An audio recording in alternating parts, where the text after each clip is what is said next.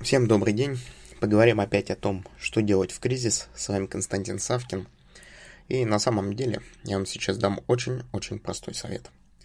Вот э, кризис, текущий кризис, это то, что полностью меняет все.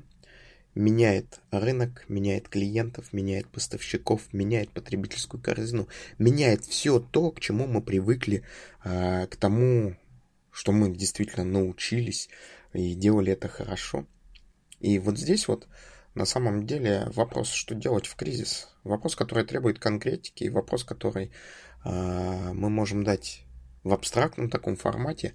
Вот подумайте, возьмите листочек, напишите на листочке несколько областей, в которых вы можете быть супер спецом, супер спецом и войти в хотя бы в топ 25 процентов лучших специалистов в вашей области, в вашем регионе, в вашем каком-либо сегменте.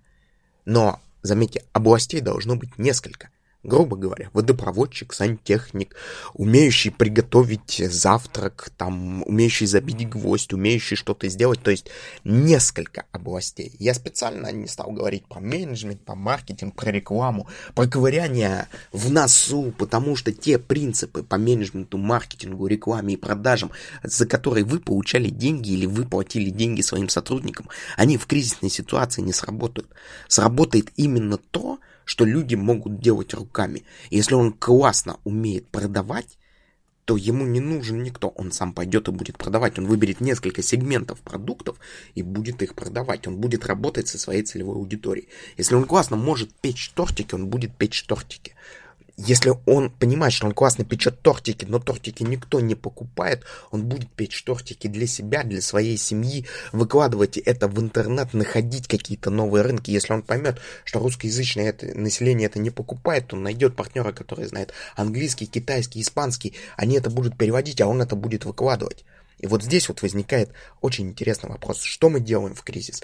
Первое. Мы смотрим, по каким навыкам, по каким областям мы будем работать. И желательно, чтобы этих областей было несколько. Вспоминаем нашу поговорку «не клади все яйца в одну корзину».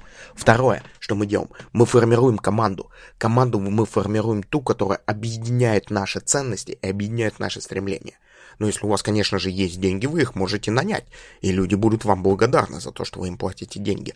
Но здесь не ошибитесь в найме, потому что людей на рынке в кризис много, как талантов, так и не талантов. И если вы представите пирамидку, которую я часто использую во время своих консультаций, то вы прекрасно поймете, что в любое время, э, в кризис, в стабильной экономике, талантов мало, а не талантов много. И вот здесь вот очень важно уметь выбрать то, что привезет вам к чему? К результату. Как говорится, отделите зерна от плевел.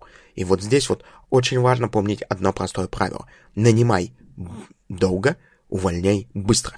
В кризис это правило очень-очень хорошо работает. И в кризис можно поступить так, как вы не поступаете в обычной жизни. Подумайте как и используйте это непосредственно на практике. С вами был Константин Савкин. Ставим лайк, подписываемся. Впереди будет много интересных идей, подходов по тому, как, собственно, сохранить себя в кризис, свою компанию, выжить, реорганизоваться и добиться тех результатов, которых вы хотите действительно добиться.